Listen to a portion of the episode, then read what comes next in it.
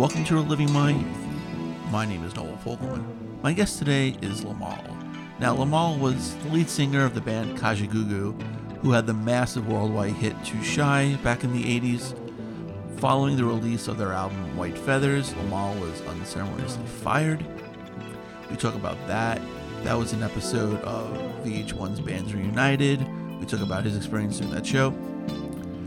Limahl's enjoying a little bit of a resurgence these days thanks to Stranger Things, which had the memorable scene featuring his song, The Never Ending Story. We talk about that. We also talk about the making of that song. Too Shy is also enjoying a resurgence thanks to Black Mirror, American Horror Story. And Limahl is set to release his latest single, actually, this Friday, called London for Christmas. We talk about why he chose to record an original Christmas song as opposed to covering one of the endless Christmas songs out there. Mal, really nice guy. He talks Breaking Bad of all things as well, and I hope you enjoy my conversation with him.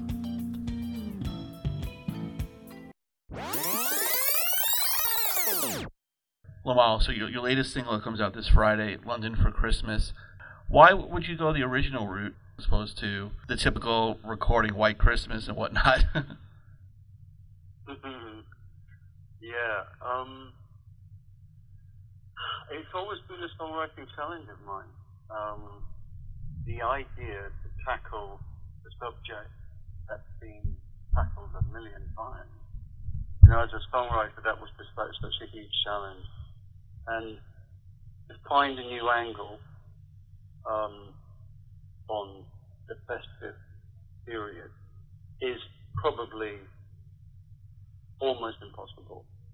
And um, I I know a, a, sort of jazz singer pianist from the Savoy Hotel in London, uh, John Nichol, and um, we were doing some other writing at the time. Uh, and, no, wonderful, no pressure, just kind of being creative, throwing ideas around, having lots of chats over tea in the break, um, and uh, it just organically came. It was wonderful, and uh, you know that it, it, that's how it came. It, it's just a, a wonderful songwriting um, moment, really, for us. Yeah, and and I don't know how it is in in London, but in in here now, it seems like Christmas is coming super quickly all the time. It's they promote it like in October. Some stations turn over to Christmas music in November. Um, and I know in London they have the. It's very important for the yes number one song in Christmas charts. And I never really knew about that until I saw the movie Love Actually. yeah. Yeah. So well, uh, that's changed. That that's changed actually, um, Noel, because nobody really looks at the charts anymore. Right. uh, the, sh- the biggest TV show at the time, Top of the Pops, doesn't exist. Okay. Uh, I think they do. They might do one one special at Christmas, but the internet has changed everything, and um, it it's just not it's just not that important. Maybe it's my age. Right. Yeah. Mine too. the kids watch it. I don't know, but um, I mean, I haven't watched the charts for like 20 years. Right.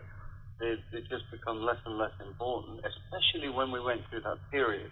Uh, it probably doesn't happen the same in the States, where songs go in at number one here, and then they drop the following week. So you've had a number one that no one's heard, no one knows, no one's familiar with, because all the fans rushed out and bought it. Right. But the charts in England are based uh, 100% on sales. Now, I think in America, it's based on sales and airplay. Yeah. yeah. And so here, people like me, lots of my generation, um, just lost interest in the charts because you'd have a number one record, and you you know, and then it was gone. So it became like fast food. You know, in the old days, a number one really meant something. You you know, it, it had to get played on radio. People had to like it. People had to go out and buy it, and it just and like you say, Christmas also feels like it's coming around so quick. So we just live in a more and more of a one-click world, and some of it's good, and some of it, I. Right. Yeah. No. It's it's the same way here with. I mean, obviously with the radio plays and stuff like that, but with streaming now and the internet, it's, it's changed the whole lens landscape of the uh, industry. Uh, you know, I resisted um, the internet for a long time because I'm so busy. Right. I just thought, oh, I can't be dealing with that, that stuff that's going on to me. and um, I sort of signed up about three years ago, I think it's four now, and uh, it's wonderful. You know, you, all these people connect from every corner of the globe. Right. Um, I like that corner of the globe. Sorry, I'm just laughing at myself. I recently had uh, Aamer Haleem on. That was the host of the Bands Reunited, and we were talking about like which of our what our favorite shows of during that uh, series. And I told him that your episode Kajagoogoo was my all-time favorite because just watching you perform at the end of the show, just like this, the sheer joy of you performing, really really got to me, and I was really excited for you. What was that experience like, like behind the scenes and leading up to the performance? Um, United, yeah. Um, that was the.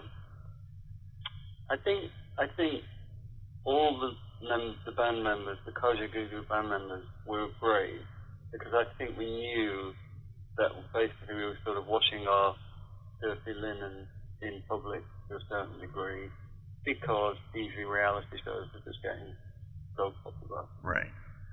But I think there was a challenge in can we do this? Can we can we overcome our um, emotional, excess emotional baggage? Um, EEB. and and I think you know, and as you say, the idea of, of performing together for the first time in 20 years to, I think it was 25 years actually, time. Um, but it's now 35 years and coming up to 36 years since was released. So um, it was challenging, um, Bands Reunited, but I, I, I was kind of interested in how they were going to face me. Right. You know? because I'm the guy. I mean, everybody knows I'm the guy that got the call, that got fired, um, and I never, I never understood it. Right. And so, because I, in my mind, I hadn't done anything wrong. My, I had a, I had a diary full of 12 months worth of anything and everything to do with the group.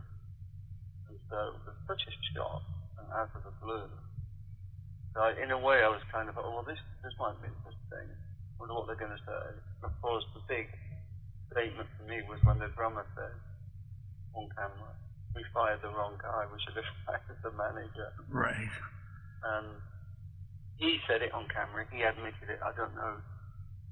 The others felt exactly like that, but you know, I'm glad we did it because I did want people to know the real reason why the band split up, and that it wasn't me being the egotistical lead singer just going off on his own.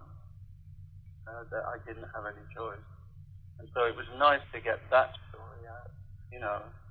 And um, of course, the big irony of it all is, if I hadn't left the group, you know, the group hadn't split up, I'm not sure I would have been able to record the never-ending story. True, you're right. I would have been, I'd have been too committed to the group. You know what I mean? Yeah, I mean it's like maybe you guys would have had another, you know, White Feathers album, which is fantastic, but you, you wouldn't give. Sure, you wouldn't give them the world's never-ending story. So you might have had more success in another path, but not bring the world that song, which is is fantastic and is actually enjoying a resurgence now thanks to uh, Stranger Things. Well, we all have um, everybody's got those what if right. in their life, you know, and that is one of my biggest. What if we had stayed together? What if we had made a second album? Um, I'll never know. Yeah. But uh, what was that experience like? Like recording White Feathers, you know, had like Nick Rhodes producing, uh, and the album is, is fantastic, and I, I still listen to it a lot, you know, now. I I haven't heard the White Feathers album for a long time, and um, I, for some reason I stumbled on it. That's probably on one of the streaming sites. Yeah, it is. And yeah, no, it, I think it was on one of the streaming sites when I sort of stumbled on it. I just was in a car and I hit play. And, oh, okay. And I, I I really enjoyed it. What I enjoyed was, of course, I've got the memories, but and, then, and that's very nostalgic for me. But I love the the analog.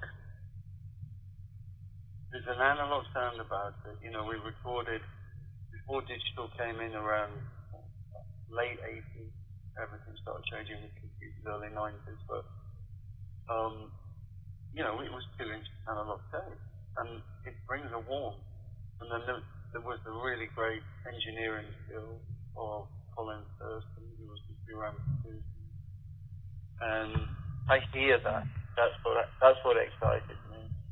Um, you know, I'm not I'm not being sycophantic here when I say, you know, I, li- I listened to it and I enjoyed it. I was listening to other things. I think it's sort of a, what I like about it is it seems to epitomize.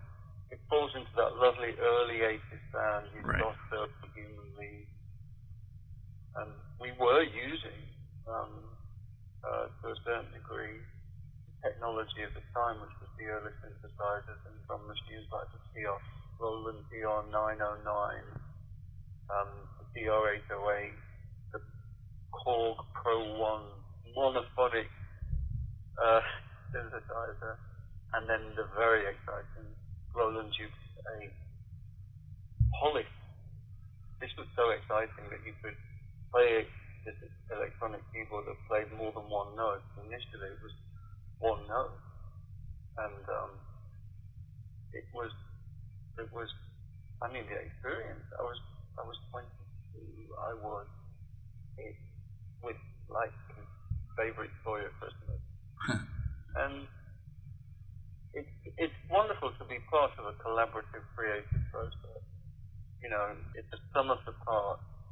So you had the four musicians who were all you know, the keyboard player had been to uh, uh, Leeds College of Music in the UK. Um, we all know about Nick, the bass player, very innovative, kind of um, searching for that sort of originality. A funky dude, really. Uh, and then that amazing pro- process of um, throwing ideas into the pot and then chucking them out, keeping bits, stirring it around a bit more like the recipe of a cake or something. And, you know, Too Shy didn't happen overnight. There were two demos before the actual final recording.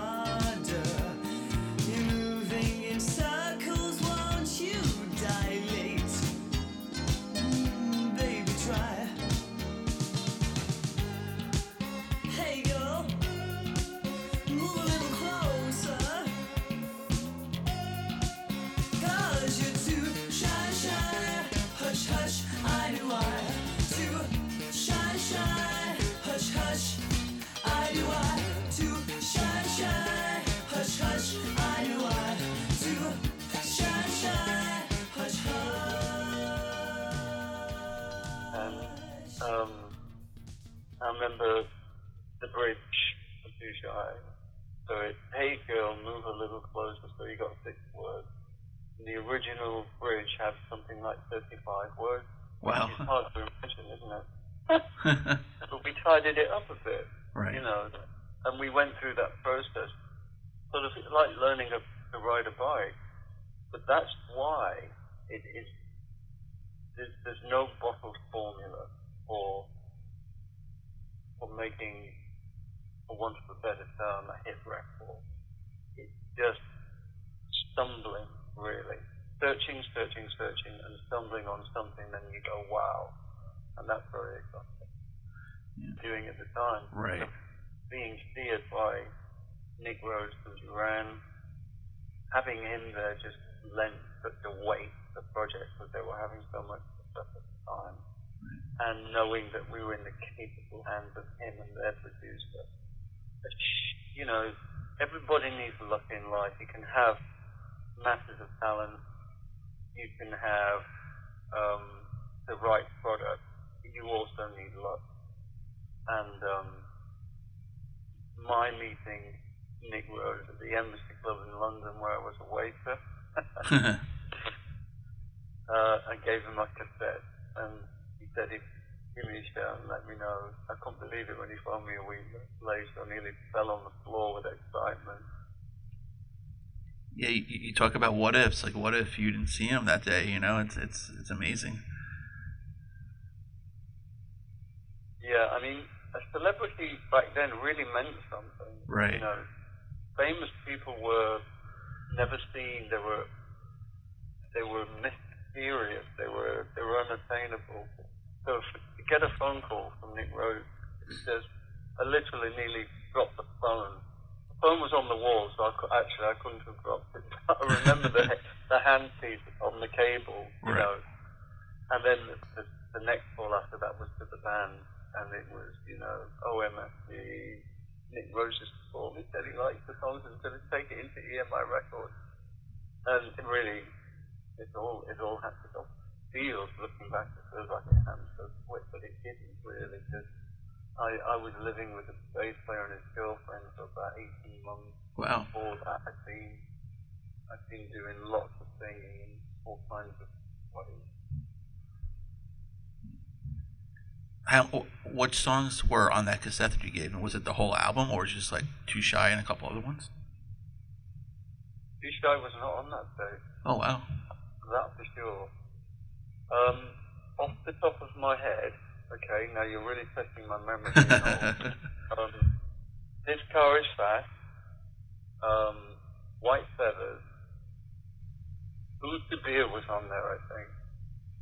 Was the second single in the UK, got to number seven in Um, went to Charles Manson.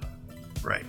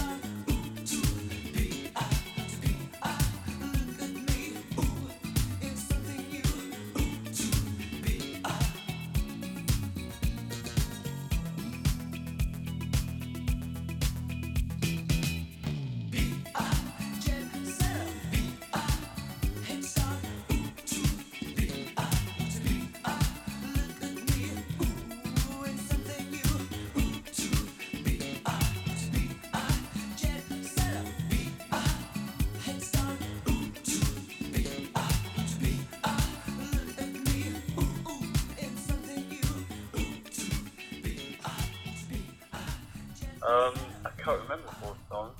I could email the band and find out. Um, we don't communicate that much anymore, but we are on speaking terms. Oh, that's good.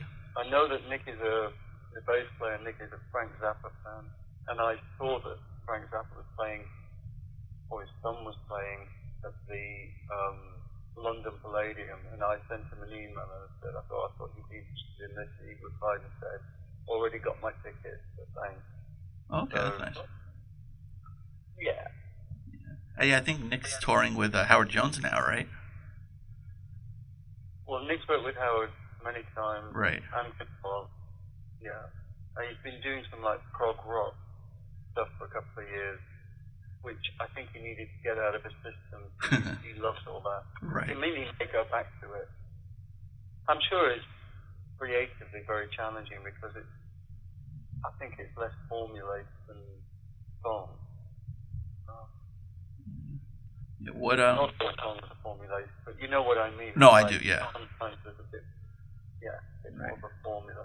Yeah. What were you listening to? Like when you were growing up, who were some of your influences? Oh, 100% Motown. Right. 100%. Yeah. And I'll tell you the reason why. Um, there was a Northern Soul. There was a, a there was a music movement um, in the UK called Northern Soul, and one of the big clubs was in my hometown in Wigan. And for some reason, I managed to get in there at like 16. And I think you had to be 16 to get in, but you couldn't drink, something like that. They had a singing contest, and I, I won it. And I was desperate. I was just, anyway, I I used to save all my money from whatever job, school job I was doing, and go and buy my single at the local record store. To me, that was like going into Harry Potter world or something a kid. It- Just the smell of the record shop used to get me excited. And what record am I going to buy this week? You know.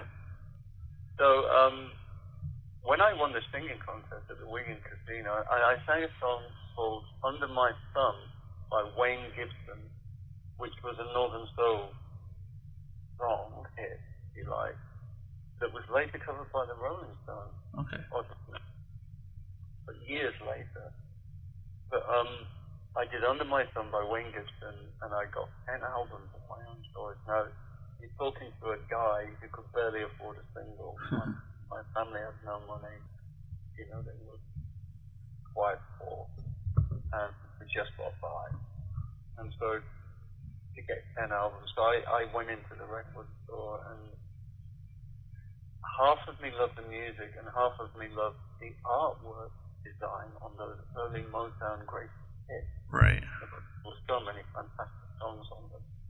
I remember the artwork, you know, back in the days, I mean, an album with its artwork was big, it was a big deal, wasn't it? It was, yeah. things. Yeah. So Yeah. yeah, um, I ten, I, I ten albums and a, a good portion of them were Motown greatest hits. One, two, three, four, five, six, seven, something like that. Right. Um, yeah. Yeah. A, a a lot of like. later I was into Kate Bush, Okay. Barry White, The Carpenters. I mean, how about that for a combination? Yeah. No, it's great. Yeah. A, a lot. Yeah. A, a lot of uh, British artists always point to Motown artists as like their inspiration, influences. You know, it, it's hard to find one that doesn't. You know, they they had a great songwriting team in Holland, Dozier, Holland. I know there were other writers, but I mean, I I actually ticked off a big box on the end of the um, um, tour that I did in America last year. I went to the Hitsville Museum in Detroit, Right. and uh, God, God, that was exciting for me. Yeah. I delayed my trip back to the UK by a day so that I could go and do that. Right. And um, I took some pictures on Facebook and Instagram and stuff. Um, but yeah, the, the piano is still there. You know, thing that made all that huge sound. I learned when I was there that, you know, Berry Gordy, in the end, he owned about six properties on that street. They were all doing different things, and it was like almost 24 hours. People writing songs, people doing arrangements, practicing this, practicing that, school of performance, so on. bit like, I think probably already know this because it's quite well documented. The the I it was for him it was like the the, the, the Ford motor car. He did the assembly line, but of music instead of cars. Right. Yeah. Did you ever like think about recording like an album full of like Motown hits? An album of Motown. Yeah. Did you ever think about recording one? I I it's too sacred. It's too sacred. It's you know. It's all about an energy, an energy and a sound of the late fifties and sixties. And I mean, at the moment, there's a cover version out of Rod Stewart and a British star called Robbie Williams. Right. I think it's a song called Dictate and I don't like it. I I think it, it cheapens the original song. Right. You know, it just sounds too formulaic. That there was something about. but Sometimes it's very hard to go back and re- recreate a magic, you know, that was there for a number of reasons. It might be you know, it's, it's that, it's that, the link in the chain, it's the pieces in the jigsaw puzzle. Is it the engineer? Is it the recording equipment? Is it the arranger? Is it the songwriter? Is it the song? Is it the singer's voice? You put all of those things together in a pot, and some, sometimes the basic take in it is absolutely amazing. Right. They're the, like I said before, they're often accidents. There's a certain skill, of course, but I think there's a lot of, you know, Motown songs, B-sides and things like that that I've heard that weren't great. I think there's probably as many songs that weren't great as there were that was great. Yeah. They used to apparently have these weekly meetings deciding what would be a hit, and it would get everybody in there. Yeah. Now, now speaking of a hit and, and magic, um, the Never Ending Story. Uh, how did you come about um, recording that and meeting Giorgio Moroder?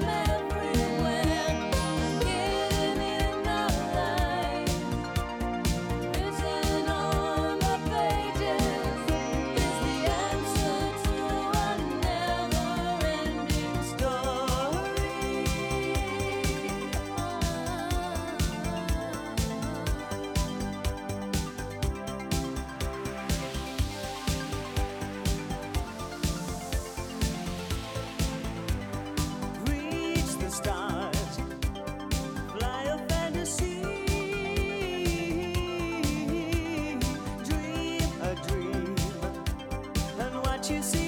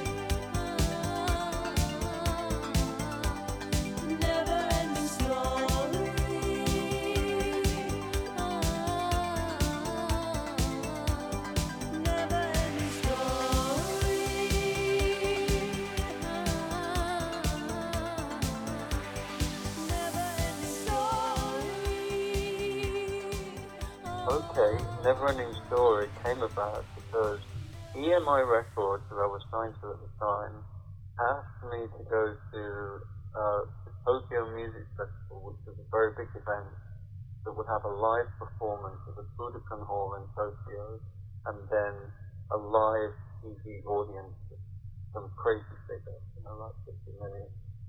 And um, band had just broke up, and it was my first solo single that I would be performing, a song called Only for Love. And of course I said yes. While I was there, I met Giorgio Moroder. Now, my manager at the time, Billy Gaff, uh, who was managed Rod Stewart, actually, who was Payday, uh, was a feisty personality Irish guy who had almost lived a hundred lives already throwing big parties and infamous really in the London scene. And Billy went for dinner with Giorgio. And I didn't realise at the time, because I was too young, I was 23, but looking back, I can just hear Billy telling Giorgio that L- Limahl was going to be the best thing since sliced bread, that you need to work with him, blah, blah, blah. Because that was Billy. He was he had a way of selling, you know, and, and he was a fun guy. And of course, he was probably very charming, and there was swapping great stories. And then six weeks later, I was back in the UK, and uh, a call came through from Giorgio's office. Would I like to try my voice on this, um, this movie song that Giorgio was working on? Uh, I was kind of a little perturbed by the idea that they were trying my voice. I was thinking, well, hang on, I just said the number one all over the world was too shy. Right. Why don't they hire me? What do they mean with trying me, you know? right. so, so there was a little bit of that youthful um, bravado going on. But anyway, I got on, I did as I was told by Billy. Get on that plane, trying to do an Irish accent here get on that plane and get over there and do the song. So um, yeah, I, I, I, I had like I remember I had four hours sleep that night, something. Been out late, partying a bit, smoking back then. I'd had some drinks. I was late for the flight, but I managed to get on board. Things were different then, of course. You could literally run down the, run down to the gate ten minutes before they shut the door, and they'd let still let you on. And uh, when I got to Munich, where we recorded the song, um, I was tired. I, my voice wasn't working. And uh, we tried the song in the afternoon, and it, I wasn't getting it. It wasn't working. And I did, I did start to think, oh dear, I've blown it. But Giorgio was very cool, and he said, um, don't worry, Lim. You know, he's got his Italian accent. Right. And uh, he called me Lim. Don't worry, Lim. Look, we have some food, a little drink. Uh, we try again, you know. of course, he was probably panicking himself now. Right. a wider and see that, but it, it, it, it worked, you know. He sort of relaxed I me. We had some wine. And singing is an evening thing, really, you know. Um, it, it's tough. I mean, I, I did a TV show um, in Europe uh, a couple of weeks ago, and I, I, I had to sing at midday. it was, it, it, you know, Right. singing's an thing. So as soon as we hit like eight o'clock, I nailed the song, and I got called the next day back in the UK that he woke up in the morning and listened to it, and he said he, he liked it. He was saying he was good for it. Yeah, because that song is like so unique, you know, just the way it fades out, fades in. It's it's it's it's makes it seem like it's almost like never ending, so to speak. Well, I think that was his idea. Right. But in America, actually, the fading intro caused a problem at radio, and we got this uh, feedback that radio doesn't like the fading. But there are a few, um, you know, I didn't know at the time, but I've learned since. There's a few great records over the fading. Now, one of them, off the top of my head, is um, "Stepping Up" by Joe Jackson. Yes. Yeah. great song, and it fades in. You know, you can't, you can't, you, you can't judge a record whether it just starts or whether it fades in. I, Right. There is one other, I can't think what it is. I've written it down somewhere. Is it Whitey Shadow's Tale by Procol Harum or something? Not sure. But anyway. But, um, yeah, the fade in. Yeah. Do you think? Because I mean, that song was that song was like number one around the world, but it hit like top twenty in the U.S. Do you think maybe that kind of caused why it only reached like seventeen? I think it was in the states. Yeah, I think there was some resistance. You know, top 40 radio with the very probably bureaucratic rules. Ah, yeah, I can just hear them. Ah, it fades in. Don't add it. right. yeah. But like, were you? Um, how did you find out that the sh- the the song was being used on Stranger Things? um, my nephew, 23, my sister's son, uh, sent me a message Right. for WhatsApp, and uh, I hadn't seen it. I, know, I don't watch a lot of TV. Okay. Um, I like movies. I see, you know, I see movies. Uh, TV box sets are, are tough. You know, you got to commit. Yeah. exactly. Um, yeah. I remember doing the whole box set of Breaking Bad, and I regretted it because it just took up too much time, and I really didn't like season two, three, and four, and five as much as I like season one. Yeah, the, the first season was was tremendous, but yeah, there, were- there were a lot of like dull, you know, spots. But I thought the finale was fantastic, though. The finale was amazing. Yeah. I was. That's the only reason it kept me going. I wanted to see what happened in the end, and I didn't want to just jump to it, you know. Right. But when that when that machine gun came out of the van, it was just Oh, that was fantastic. Yeah, that was It fantastic. was awesome. Stranger Things has created a whole new generation of kids that have discovered Never Ending Story 35 years after it first came out. Right. I did a, a gig, I did a private gig in um, Hertfordshire, which is about um, 40 miles north of London, a few weeks ago. And I got to the end of the set, and I, uh, I started talking about Never Ending Story, and suddenly about half a dozen kids who were the, there with their parents, there's a private birthday party um, in a very nice venue. And these kids all came running in and they were just standing there looking at me. so excited, they couldn't wait. You know, the, the, the, the, the, the look on their faces was, was just palpable, you know. And then the song started and they went crazy. It, um, and I just did a gig at the weekend in the Czech Republic. And when I got to Never Ending Story, I looked down and the there's always like a VIP area where not VIP, but there's, a, there's always an area in front of the stage in a big venue just with about 8,000 people. And you've got members of, you know, you've got relations of people involved, or the crew and their family, or, you know, or VIPs from the radio station, or whatever it is. And suddenly I look down, and again, it was exactly the same scene. Kids come running in, you know, 8, 9, 10, 11 year olds, and just so excited about hearing Never Ending Story, which is a thrill for me. Right. Thrill. Yeah, and especially the way the show did it, you know, it was very like pivotal to the plot too. So, and you know, the song was great, and I'm so glad at that it's like reaching another you know generation, so to speak.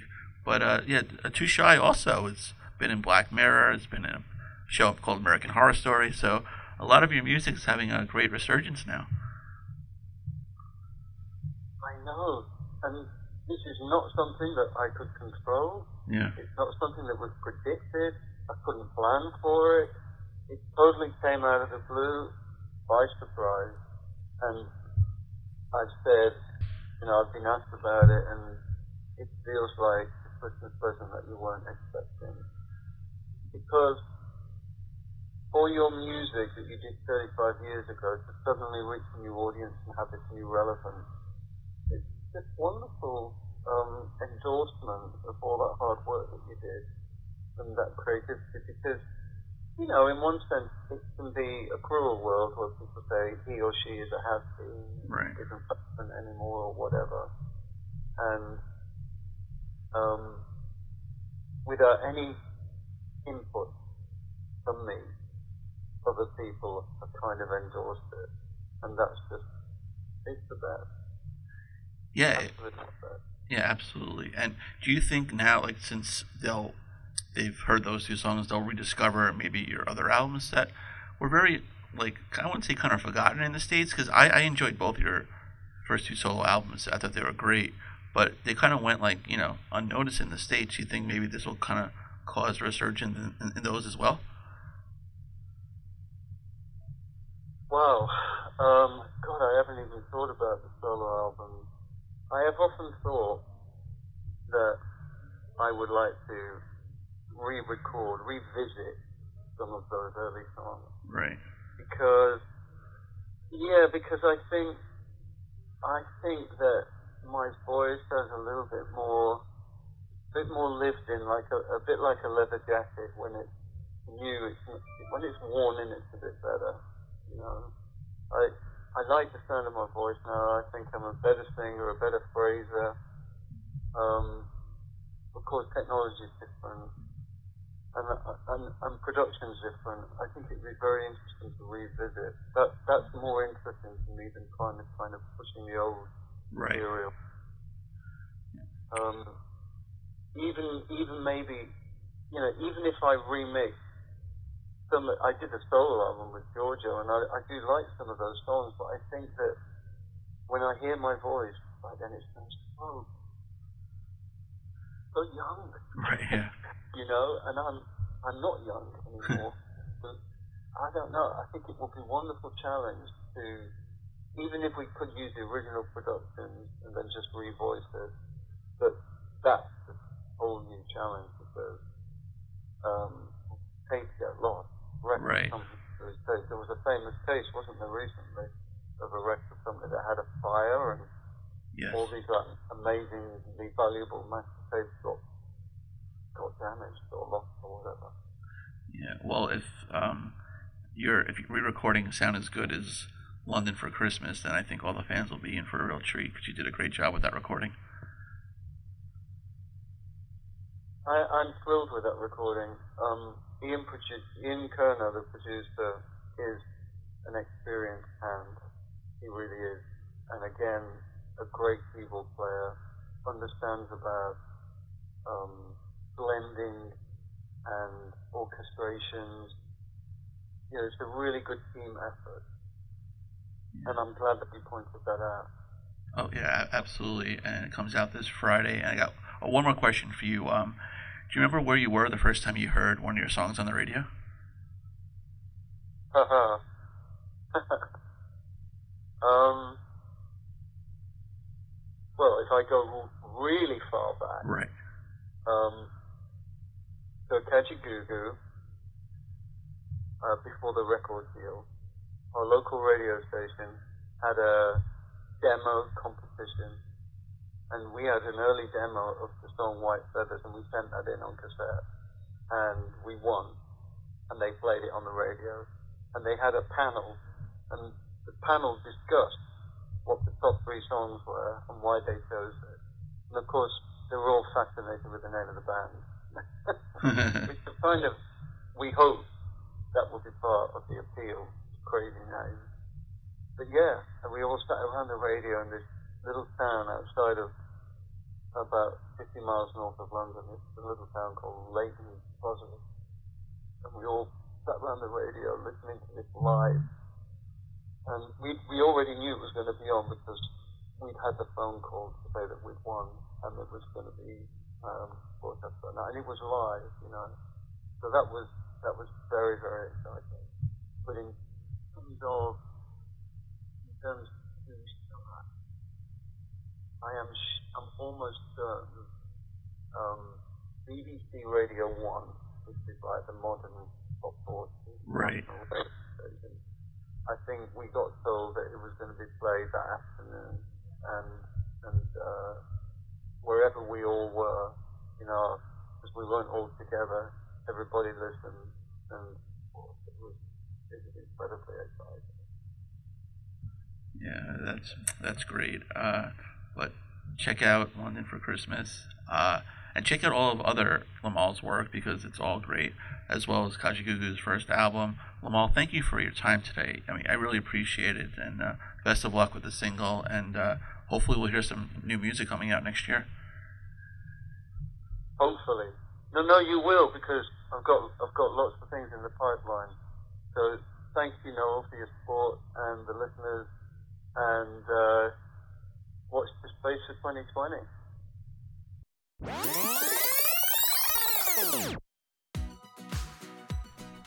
And a special thanks to Limahl for joining me today. Go check out London for Christmas. Comes out this Friday. If you want to follow him on Twitter, he's at Limahl underscore official. Limahl.com is his website. If you want to follow me on Twitter, I'm at the first Noel19. Be sure to like the page of Living My Youth on Facebook. Go to iTunes, check out all the past episodes we've had. While you're there, please rate and review the show. Don't have iTunes? Not a problem. Show's on SoundCloud, it's also on Podbean. Go to livingmyyouth.threadless.com for all your merchandise. Holidays right around the corner. They make great Secret Santa, Mystery Mensch, or whatever you celebrate gifts. A new episode comes out every Wednesday, although we might have a we might have a bonus episode this Friday, so be on the lookout for that. If not, we'll see you next Wednesday.